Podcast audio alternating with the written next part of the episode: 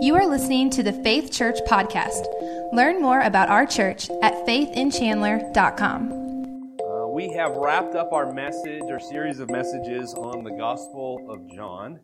And as we've wrapped that up, we've tried to kind of shift focus onto important truths and important words of Advent. And 2 weeks ago, we were in John chapter 20 talking about the resurrection of Jesus. And as he appeared to the disciples, he said unto them, "Peace be unto you." One of the main concepts, the main words of the Advent season, of the Christmas season, is peace. We talked about Jesus as Prince of Peace. And last week when we were in John 21, we looked at Jesus appearing to the disciples and having the conversation with Peter where he tells him to go and feed his sheep, to love people who are not easy to love. He's talking to Peter about his love for him. And we looked at the importance of the word love, which is another of the Advent Christmas words. And the other two that I wanted to talk to you about are peace and hope, and our joy and hope. And my plan was to talk to you about joy this Sunday and talk to you about hope next Sunday. But every time I worked on my sermon on joy, I found that joy was just really inextricably linked to hope. And as we've been in John 20 and John 21, and today we'll be in Galatians 4, I hope that you see that while these are not the customary Christmas passages, like those that we read to begin the service today, they are very much passages about the peace, the love, the hope, and the joy that's afforded to us at Christmas time. On Christmas Day, my family and I, we will do what has become tradition for us on Christmas. After Christmas Eve, celebrating here with you in our candlelight worship service, we will fly out on Christmas Day. We'll spend Christmas Day at the airport. And so as you're gathering with your family to open up gifts, there's a good chance I'll be opening up my luggage at TSA security, letting them go through all of our belongings. And it's just worked out well for us to fly on Christmas Day following the Christmas Eve service to go and spend time with family at Virginia Beach. And as I go through that process, there are multiple times that I have to verify my identity. When I get to the ticket counter, I have to show them my driver's license so that I can verify that I am the person that purchased that ticket. They'll look up my reservation, and they'll verify that I have paid for the ticket. They'll weigh my luggage and then charge me more money based on how much it weighs and put it under the plane. They'll give me a ticket that I'll take to security, and then at security I will provide my ID and my ticket to a federalized TSA agent who will then place both my ticket and my ID under an instrument that is specifically designed to help them figure out if anybody's forging their identification document. Once I've verified that I am who I say that I am, I'll be allowed to go through the screening process, make it back to the gate where the plane awaits, and I'll sit and wait until it's ready to leave, and they'll call me up, and once again, I'll have to present my ticket to show that I have a spot on this plane. We'll fly from Nashville because it's just more expensive to fly out of Evansville. We'll fly to Nashville to Atlanta. In Atlanta, I'll change planes. And when I get to the plane that will get me to Virginia Beach, again, I'll have to show a ticket verifying that I have a seat on this plane. But then we'll arrive in Norfolk International Airport, which is right next to Virginia Beach, and there my family will be. And when I walk out of the concourse, my mom and my dad will be there. And they'll greet us, mainly the grandkids, but then us. And I won't have to present any type of identification. I won't have to show any paperwork that I'm their son. I won't have to show an ID that verifies that I am Daniel Edwards, because when they see me, they'll recognize me as their son. Previous to that moment, I'll be a passenger, a customer, a citizen, and I'll be showing my identification, verifying who I am to strangers. But when I arrive, I'll be with my family, and I'll be recognized as a son. And in Galatians chapter 4, Paul is trying to communicate to the people there the difference between a servant and a son. The difference between someone who has to prove themselves and someone who is accepted and embraced and welcomed. You see, Paul had gone to this mountainous region of Galatia, and he had preached the gospel of Jesus Christ, and many people had put their faith in Jesus. They had experienced forgiveness of their sins. They decided to follow Jesus, and they were experiencing the joy of that life. But then, after Paul left, someone came in and convinced the Galatians, or at least some of them, that it's great that you follow Jesus, but if you really want to experience the Christian life, these are some extra things you need to add on. These are some Jewish traditions and Jewish holidays that you really ought to follow. These are some Old Testament practices that you really need to incorporate, and that will verify that you are really a follower of Jesus. Because if you're really a follower of Jesus, you'll do these things. Someone had come along afterwards and told these sons and daughters of God in Galatia that they needed to prove themselves. And so Paul writes a letter to refute these ideas. And in Galatians 4, he says some important words. And let's look at Galatians chapter 4, and we'll start reading in verse 3.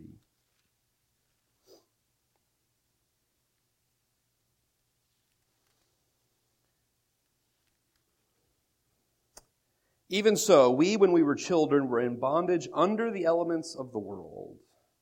But when the fullness of time was come, God sent forth His Son, made of a woman, made under the law, to redeem them that were under the law, that we might receive the adoption of sons. And because you are sons, God has sent forth the Spirit of His Son into your hearts, crying, Abba, Father. Wherefore thou art no more a servant, but a son. And if a son, then an heir of God through Christ. Howbeit then, when you knew not God, you did service unto them which by nature are no gods. But now, after that ye have known God, or rather are known of God, how turn ye again to the weak and beggarly elements, whereunto you desire again to be in bondage?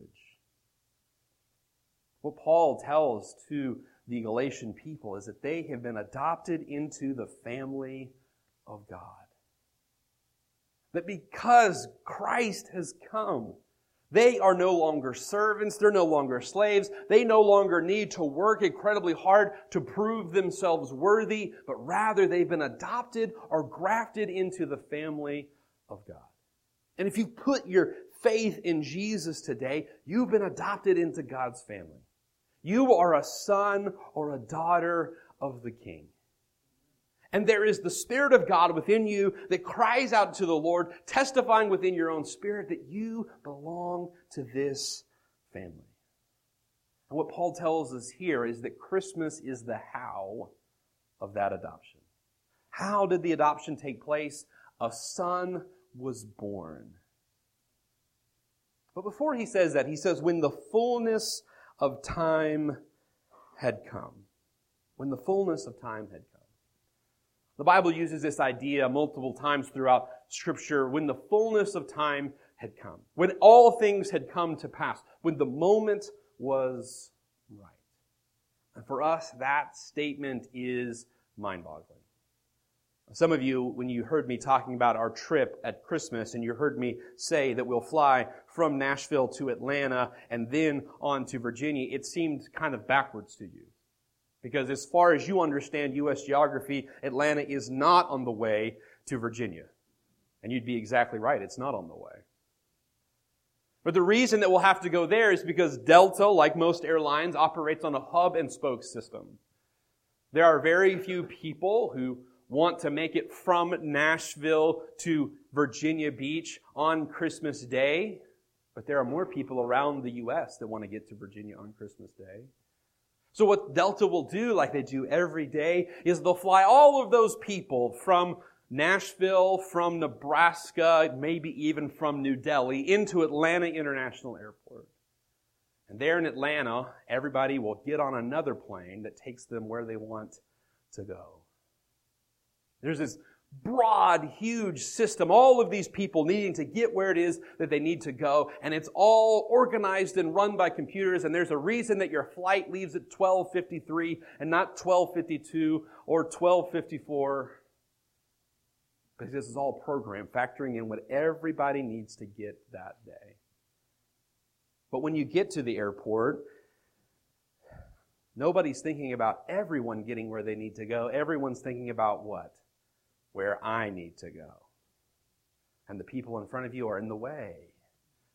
And the people who are in line are in the way. And all these people who are running late are in your way. You've got places to be because you're thinking about where it is that you need to go. The Bible says that when the fullness of time had come, then the Son was born. God, in His wisdom, in His ability, in His power to look across all of time, could see the most appropriate moment and the most appropriate place for Jesus to be born. And He chose that night in Bethlehem with Mary as His mother and Joseph as His father, because God knew how all of the people of the world would best be reached and helped. And no doubt there are going to be times this Christmas that maybe somebody in your family tries to put their plans in front of everybody else's. Anybody else ever experienced anything like that? No. Going to be moments when you're opening up gifts that one of the kids wants to tear into all of their gifts before anybody's opened up one of their gifts, right? Going to be moments where grandma wants everybody to stop and get a photo before we tear into this, right? Everybody's going to have their own competing plans. And when all we think about is our plan, what it is that we want to accomplish, we begin to get frustrated. You know, it's amazing that every day there are probably about 97 trillion things that are going on that you and I have absolutely no idea about. And if we knew just a fraction of them, we'd be very thankful that God is doing things the way that He's doing them. But we only know about what we know about. The Bible says that when the fullness of time had come, when the moment was right. And for us to read that, looking back 2,000 years at the birth of Jesus, it's one thing for us to consider it, but it's another thing to consider that there were so many people who were waiting for this moment to come. There were ages and generations of Jewish people who had heard prophecies of this Son who would come to destroy the works of the devil, this Messiah who would come to restore hope and prosperity to Israel, and yet they were waiting and waiting and waiting. And another prophet would come, and he would give them further prophecy that one day it's coming, but not yet. And then, I don't think we really grasp this. Then there were 400 years of silence. 400 years. 400 years from the closing up of our prophets that we have in our Old Testament, that God was no longer communicating to them. 400 years until Jesus arrives. I mean, you realize that our nation, the United States of America, is not even 250 years old. That longer than it's been since George Washington and the Revolutionary Army won our independence from Britain. Longer than that, there was this long period of silence and waiting and hoping. And throughout that entire period, there were God-fearing, God-believing people who would gather in synagogues and in the temple, and they would sing the psalms that we have in our Bible. They would sing of the Messiah who was coming one day. But moments were incredibly bleak when Israel had fallen to its captors, when the temple was destroyed, when the walls fell down, they would still, a faithful gathering of people, get together and sing songs of hope. Some of you are by nature pessimists, right? You can find the negative in any situation. Some of you by nature are optimists. You can find the positive in any situation. And it's fun that God puts us oftentimes together in marriages, so one of us is really upset and the other one is hopeful.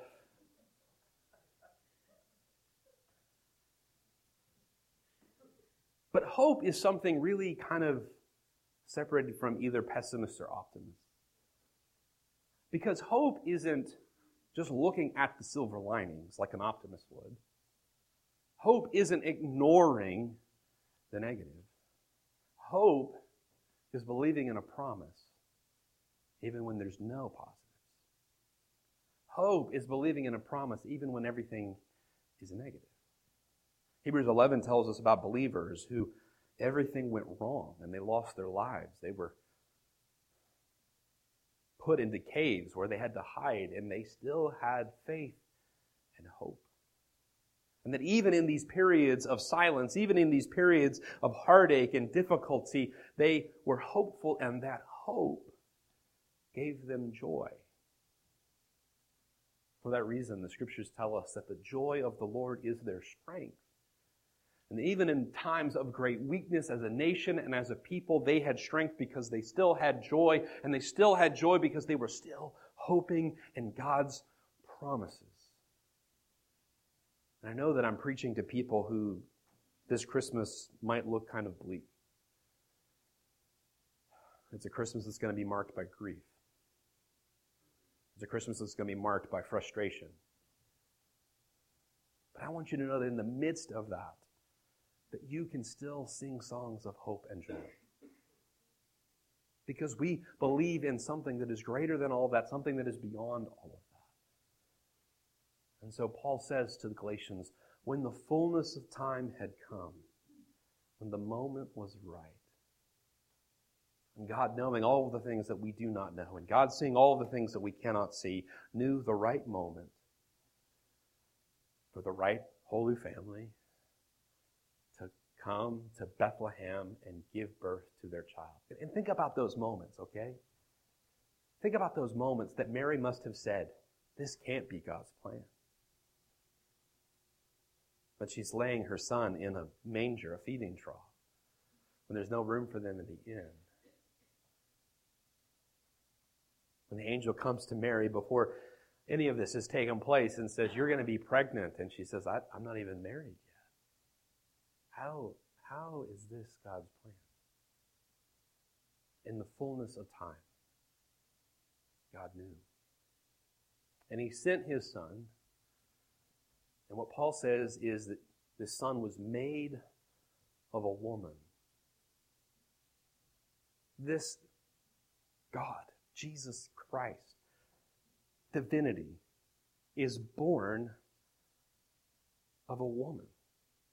Those of you that you have had children, you have seen this miracle of life, that a new life is begun, a child is born, and God places Himself in the middle of that miracle of childbirth. And you know the weakness and the fragility of that child.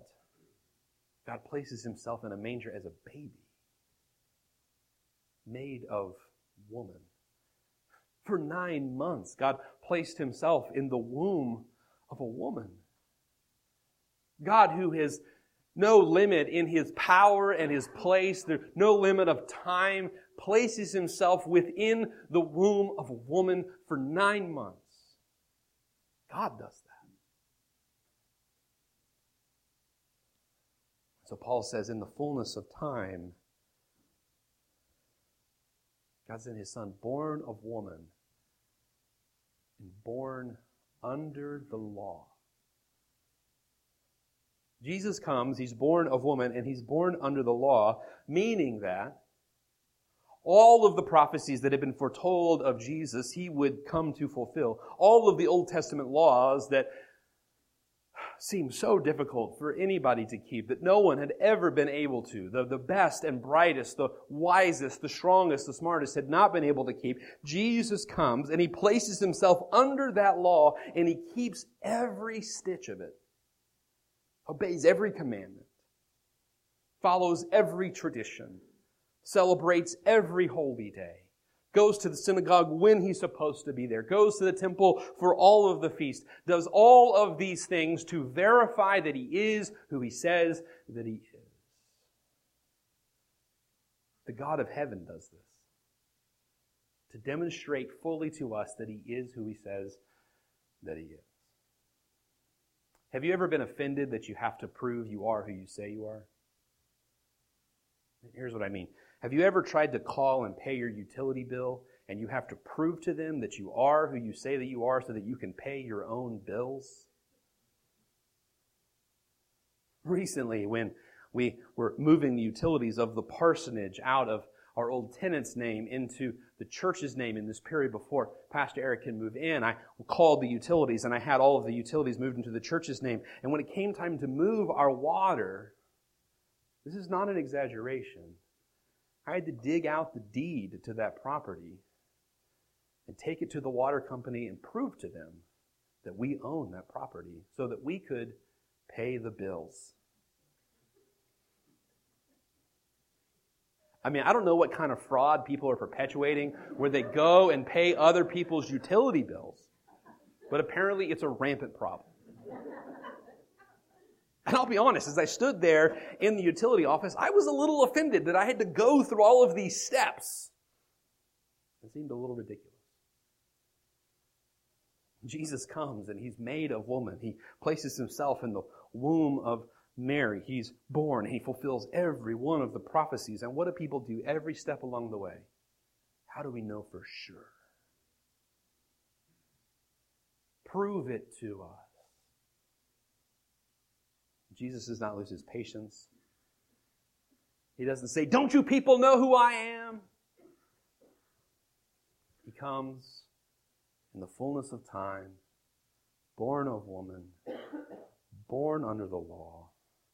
And he's done all of this for a very specific purpose, so that we could be adopted into the family of God. This past week, I was speaking to a friend who's a pastor in Alabama, and I asked him about his family, and they were incredibly excited because they have a new grandchild.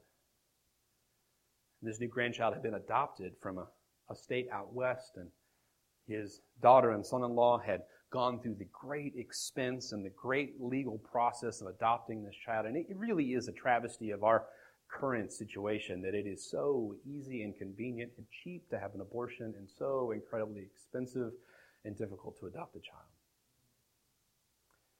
And they go out west and they have filed all their paperwork. Everything is as it's supposed to be. They're to carry this child home from the hospital, fly back to Alabama where they live. But there's a hang-up in the paperwork. Some bureaucracy has come grinding to a halt. After all of the forms and documents and all of the fees and all of the expense, there's this extra mix-up at the end that they have to work through. But they stay the course, and they get sorted out, and they bring the child home.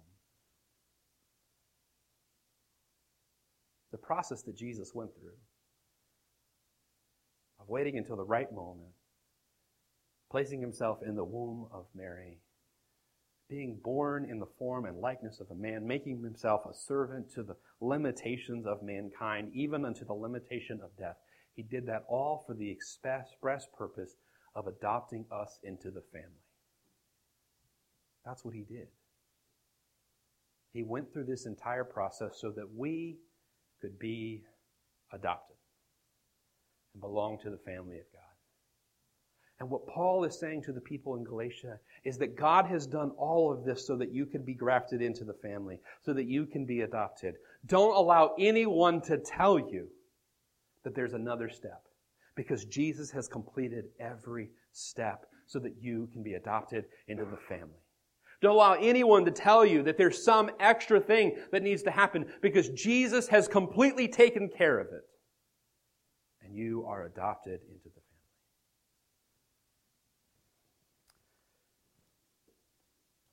As we make that trip, there'll be people who reach out for my ID, who reach out for my credit card to pay the extra fee, who reach out for my ticket and my driver's license so that I can go through security, who reach out for my ticket so that I can get on the plane, who reach out for the ticket so I can get on the other plane. But when I get to Norfolk International Airport, my Father will be there and he will reach out to embrace me.